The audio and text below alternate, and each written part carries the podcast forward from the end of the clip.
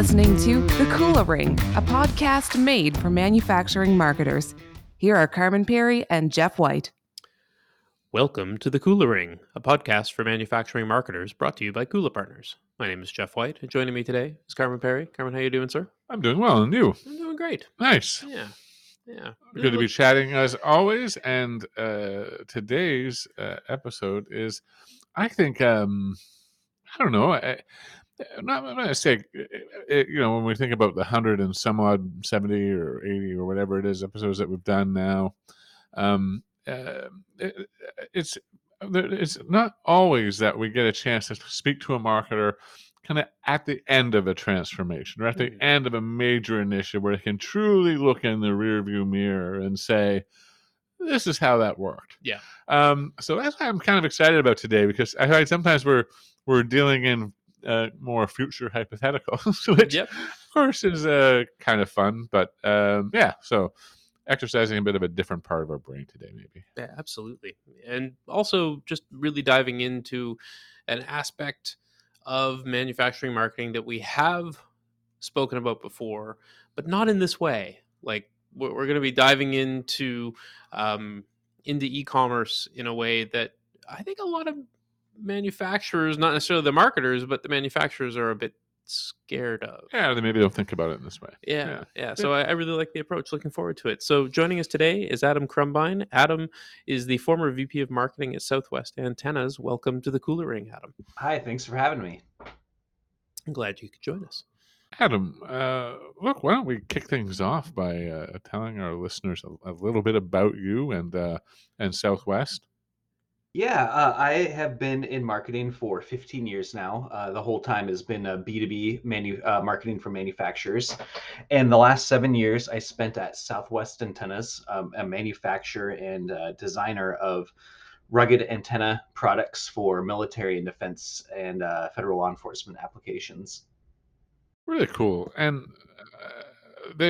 now just as a bit of a tip of the hat to where you're going next, I know that we're speaking to you right at the transition point in your career. So you're on to a company called Outward, I believe. Is that it? Yeah, it's a company called Outward. They're owned by Williams Sonoma. They are also a manufacturing company, but they produce some machine learning software and AI-powered software that controls cameras for capturing visual merchandising information for manufacturers and retailers to more quickly get products from the manufacturing floor up for sale online. And I think that is going to be a really cool topic of conversation for your second 12 appearance. Months. Yeah, I'll come back and talk about it. Because I've researched that offering a bit over the last while, and I could see a lot of applications across many kind of manufacturing verticals. I think it's an exciting initiative there. But look, let's not get too ahead of ourselves. Southwest Antennas. So.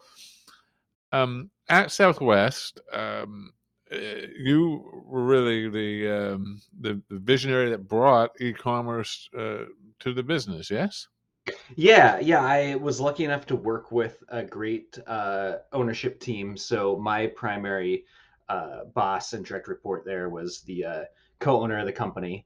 And he had a lot of really kind of forward-thinking ideas of how he wanted the company to operate. And so I was lucky to work under a leadership team that let us kind of do whatever we felt like doing. So should I just kind of get into it? Yeah, I'm just kind of curious. I mean, I'm assuming e-commerce wasn't just something you felt like doing, but there must have been at least some strategic imperative there, some kind of hunch that you had about the role e-commerce could play in the business. Yeah, I had done e-commerce at my previous company. Another company that you would not think of one is maybe potentially falling under e-commerce because the cost of the products and the market we were in. So I thought that it would potentially work again in another market where you might not see e-commerce for every company. So we tried it again, and it worked fantastic for us. How did you go about? So obviously, you're looking at this from previous experience and seeing that, there's an opportunity here. How are you bringing this forward? Because, you're right. When you're talking about products like this, it's not necessarily something that everybody would think of, just dropping their credit card into a form online to a company they may not have worked with before and ordering a piece of gear. So it's expensive enough and custom enough and all of that, that maybe that's not necessarily their first thought. What was your thought process going into that to get people to come around to the idea that this might make sense? So it started because we had essentially no web presence. It was an old website, probably had 5 or 6 pages on it, just very typical of a manufacturing company in the mid 2000s, but not appropriate for one in 2015. So our first task was that we need to get all our products online. My boss who hired me, he's like, we have tons of products. No one knows about them. Hundreds and hundreds of products that have never seen the light of day that we've engineered. So we need to have them up on our website. So my thought is, e-commerce website is a great way to structure and organize products. And these would fit the bill to sell online.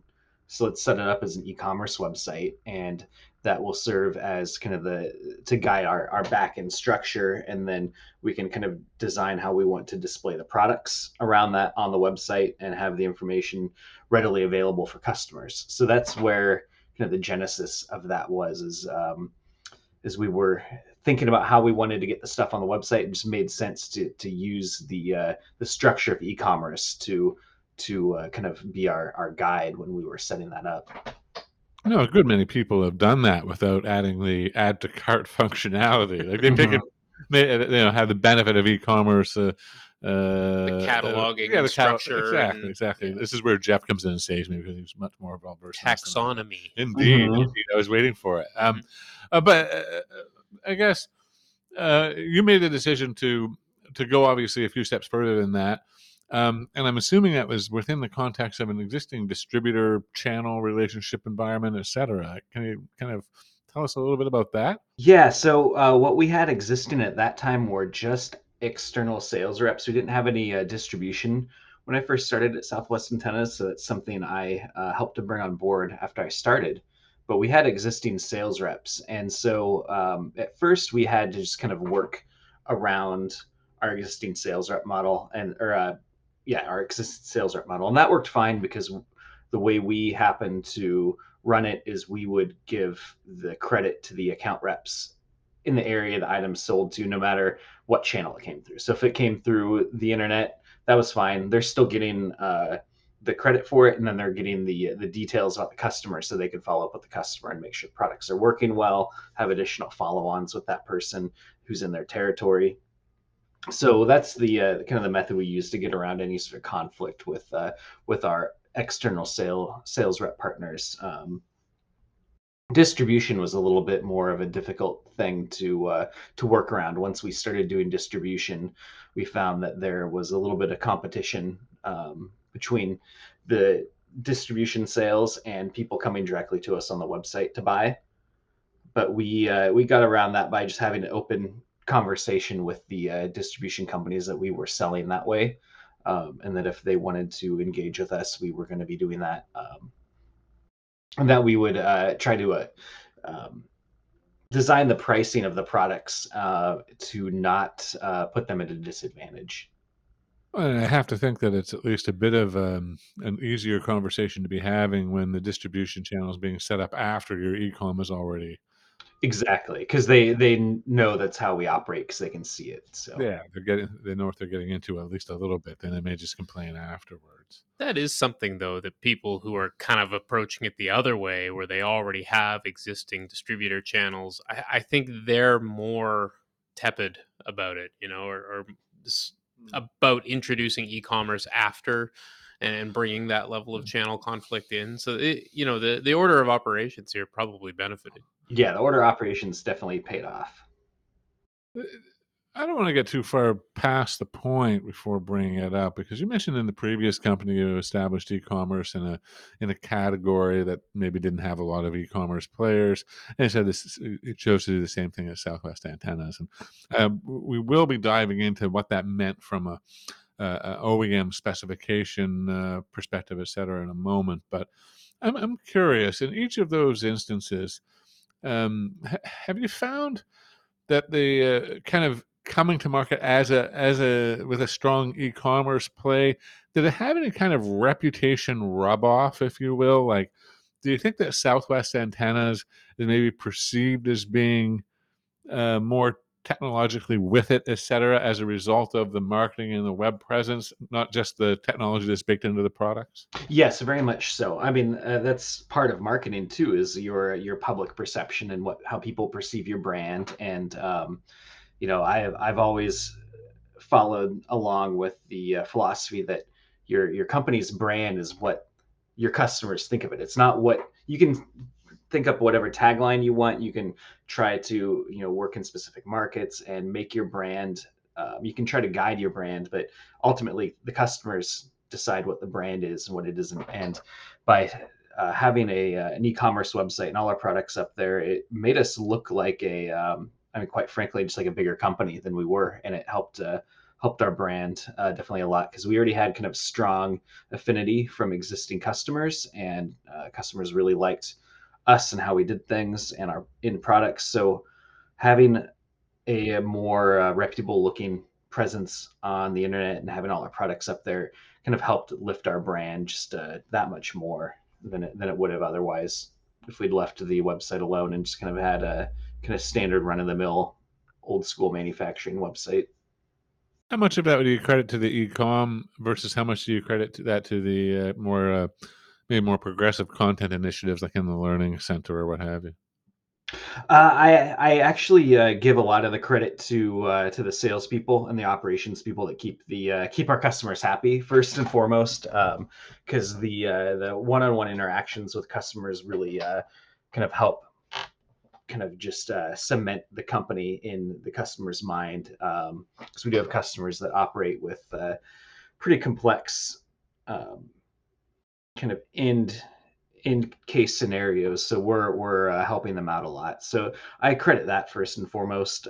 But I think definitely the e-commerce played a decent role in helping set that, just because people could see what we have available. And of course, we tried to put out a lot of content to help educate customers about things that would be difficult for them or cause them issues.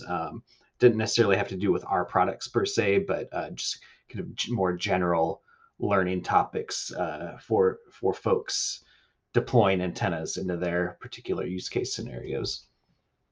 The other thing too, I mean, in addition to having that great kind of information available so that people can actually learn more than about just the specific products themselves, but also more kind of about how they integrate and things like that. I mean, you guys went further as well, because you had 3D models and other things, and just had all of this information just open. I mean, we talked about the potential for ramifications with channel conflict with distributors, but I mean, the other thing that a lot of folks are concerned about is just making all of their information available, and their competitors can see it too. And, there's a certain amount of bravery at just putting that out there as well. I mean, as part of the overall product information. Yeah, for sure. And that's something that it's definitely a mindset that you have to get in the zone for, because it doesn't come automatically to everyone, but I thought it had an immense amount of positive impact for us. I think people overestimate the amount of damage competitors can do with knowing about your company. And if they want to know your pricing, your lead times, things like that, they can find it out anyways. A lot of these industries, there's kind of a small core group of customers and competitors and things that are all kind of interacting at different times. So the world is small. If competitors want to find out information like that about you, they can. I find the benefit of having all that freely available for the customers far outweighs anything damaging that a competitor could do to you with that information. And you have to trust that your marketing strategy and the tactics that are underpinning that can survive the normal kind of onslaught of market competition. So to me, the benefits of helping the customers just far outweighs any detrimental effects from competition. Are your digital marketing efforts bringing in too many junk leads? Stop wasting time and distracting your sales team. Account-based marketing can help give your marketing strategy the laser focus on qualified buyers that you need to increase your pipeline velocity, close more deals, and grow your business faster. We've created a sample manufacturing ABM plan to help you get started. Download the sample manufacturing ABM plan at bit.ly/sampleabm. That's bit.ly/sampleabm. I hope we hear this time and again, right? And so much so that you kind of, you can pretty much hold it to be true. If people overestimate competitive concerns and underestimate the benefit of being more transparent and open with a lot of this information. So it's just interesting to hear it yet again. I hope people kind of take it to heart. It's like you say, it doesn't come naturally. It's a human decision. In some way, people are innately protective of that information, and not even really thinking, it's possible to get your pricing. We'll get your price, especially, and we may have to tear down one of your units to understand how you built it, but we'll figure it out. As compared to being a first mover in your particular industry and being the one who is transparent and open and giving of content and models and pricing and other information, you develop a bit of an unassailable advantage, at least for a long time, because other people then have to try and catch up. Yeah, and to me, it's you look at if you're competing on just pricing and product features, you're already in a kind of a losing scenario there, because you don't want to be. That's not what you want to be differentiating yourself with your competitor or your customers about. So competitors can look at information and try to compete with you on those two things. But to me, that's not what separates a good company from its competition. So again, it just goes back to giving all the information possible to your customers so they can make informed decisions at their own speed. And don't worry about what the competition is going to do with your pricing, because you're hopefully not competing on pricing anyways. Yeah, if the competitors are busy copying you or chasing you, then they're not busy innovating. Yeah, so, exactly. Look, let's talk about the e-com dynamic at Southwest. As you were as you were looking at the strategy as a way of migrating, if you will, from a single SKU sale to an OEM relationship, talk to me about the role that you saw e-commerce playing in that, and how you've driven OEM growth as a result. Yeah, so we called our company at the time a job shop. So what that meant to us is that. Customers were coming to us one at a time with specific engineering or product requests, and we would fulfill those. And we knew that to get the company the size we wanted to get it to, that would not sustain us. We could not grow fast enough with that type of business model. So we need to be more of a commercial off-the-shelf COTS model where everything is ready to go, ready to be purchased. So by getting all the products up on e-commerce website, it allowed us to start to transition towards that model where instead of us servicing customers coming to us with a specific need, customers could browse our products and hopefully find one that met their needs that we already had and independently choose to buy that. They could either buy it online without interacting with anyone, or they could, if they had questions, they could drop us an email or a message, contact us through kind of a more traditional sales process and get the questions answered before trying out the product. And our whole hope with that strategy was that we would wind up seeing more customers coming to us to try the product out for the first time and then continue to buy that product as their end product went into full rate production. Because typically our customers were not going to be the customers using the product in the field. It was going to be one or two customers behind that, because our customers are system integrators, radio manufacturers, companies like that are designing technology to then be deployed by other folks. So we, a lot of times, weren't even interacting with the ultimate end user of the product. We were just interacting with the folks designing it.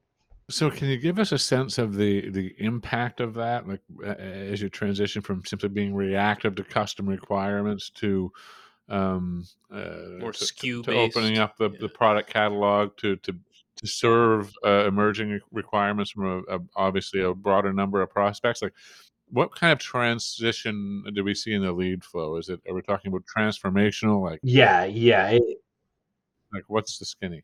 It really increased the amount of leads coming to us from new customers pretty rapidly after the first year of website launch. You could, in the data, you could see a nice just upward line of new customers coming to us, and our specs or our stats around cost of customer acquisitions and lifetime customer spend increased at the same time, or the cost did not increase, but the customer spending over the life of the company, account life of the company, went up during that time. And it was a nice, we just saw a nice like increase in generating demand from new companies, and also capturing previously created demand from existing companies who were so large that we weren't servicing all the departments. So that's another interesting dynamic we saw, is that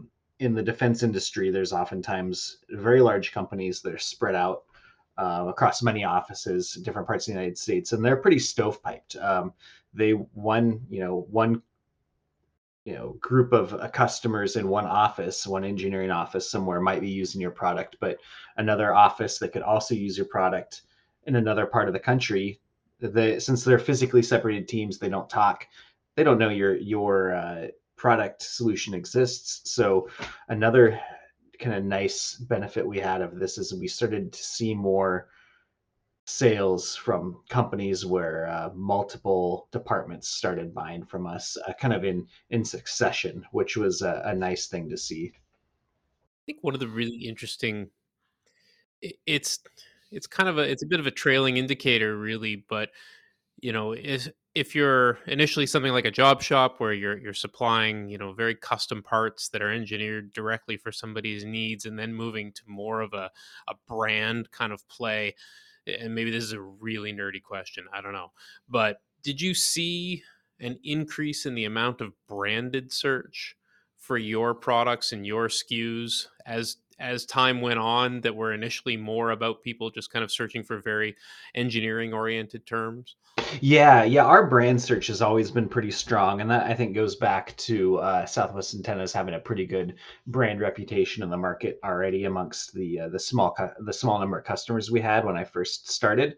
But yeah, our branded search remains incredibly strong to this day. A lot of people search for our name, instead of, you know, a lot of people do search for specific product requirements, specific antenna requirements, antennas that operate within specific bands, things like that. But our branded search traffic still is incredibly high. And I think just serves to show that that kind of making sure you're taking that into consideration when you're kind of architecting your overall strategy is very, very important, and making sure you're tracking that. Did you see, you mentioned about increases in lifetime value, customer expansion benefits.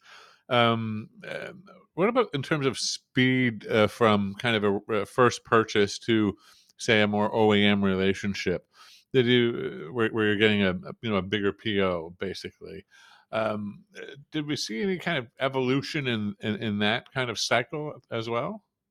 Not as much. So it didn't appear to really affect the speed, other than you're getting more of them, but not necessarily any faster. You're getting more of them. They weren't moving faster, but you get more of them. But the thing that always would that was hard to measure is, since these were not known accounts to us before they would buy independently online, we didn't have a good way to measure how long they were already researching us or looking into us. So that's kind of the unanswered part of it that I would like to continue to work towards in future positions, is measuring that time that they were kind of in the research stage before finally coming to us and purchasing the solution. Because normally if someone engages with you through a standard kind of purchase model where they get in touch via a form, you have that, you know, that first touch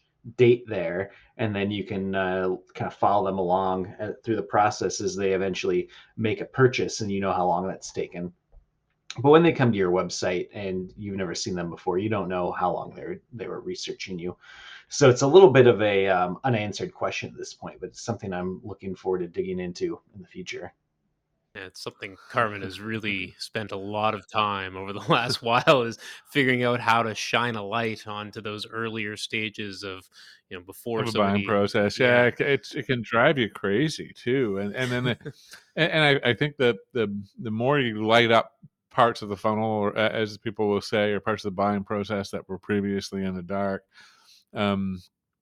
it becomes harder to paint everybody with the same brush. Like everybody goes through the same checkout online, but that doesn't mean that they went through the same research process in advance. And then, so and I think your options to impact it almost become greater as well. So it becomes murky in a hurry, but you can get into some interesting data trying to fit it into what you're looking at, and it doesn't always give you the correct results, I don't think. Kind of curious, when you think about the e-com evolution at Southwest, is there anything that you would either say, I would have done that, differently, or I would have done X, Y, or Z faster or sooner? Just curious. I would have implemented better search sooner. That was something that was incredibly difficult for us to get our heads wrapped around, was good quality parametric search.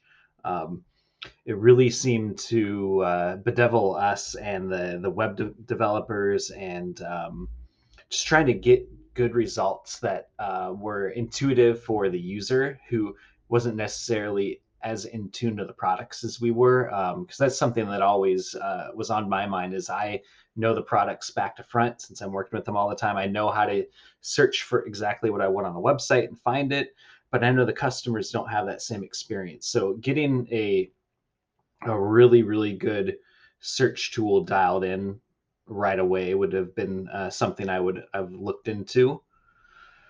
And I think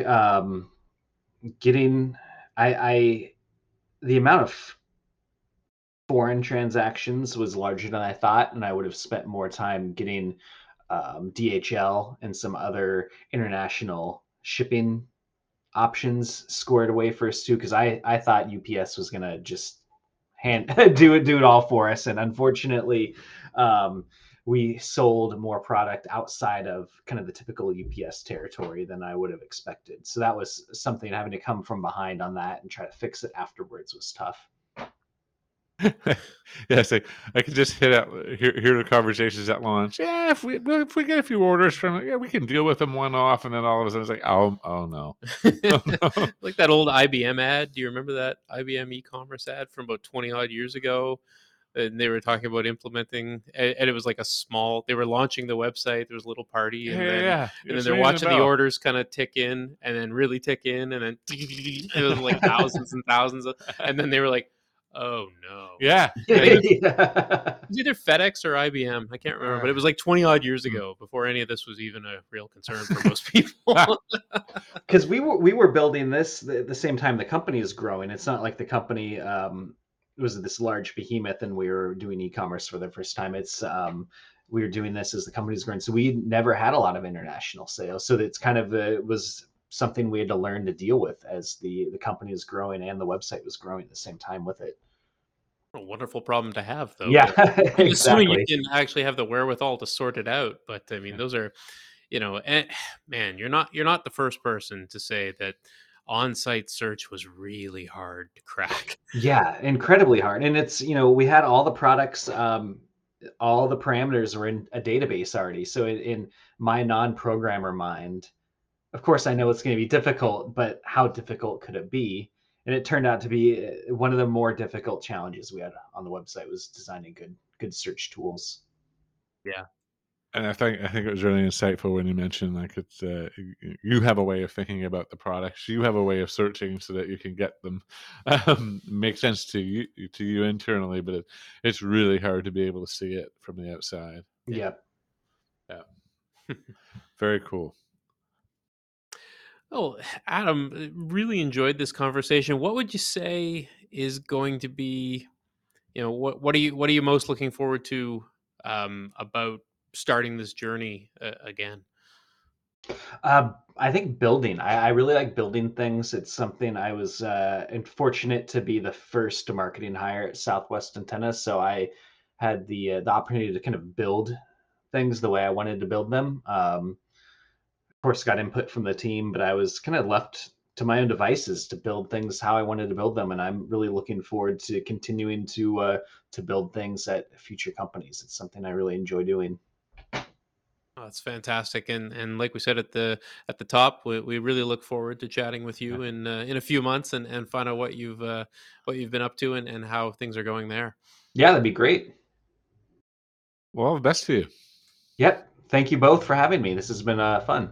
Yeah, thanks a lot. Thanks for listening to the Kula Ring with Carmen Perry and Jeff White.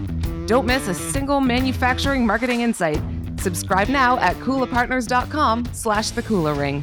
That's KULA partners.com/thekularing.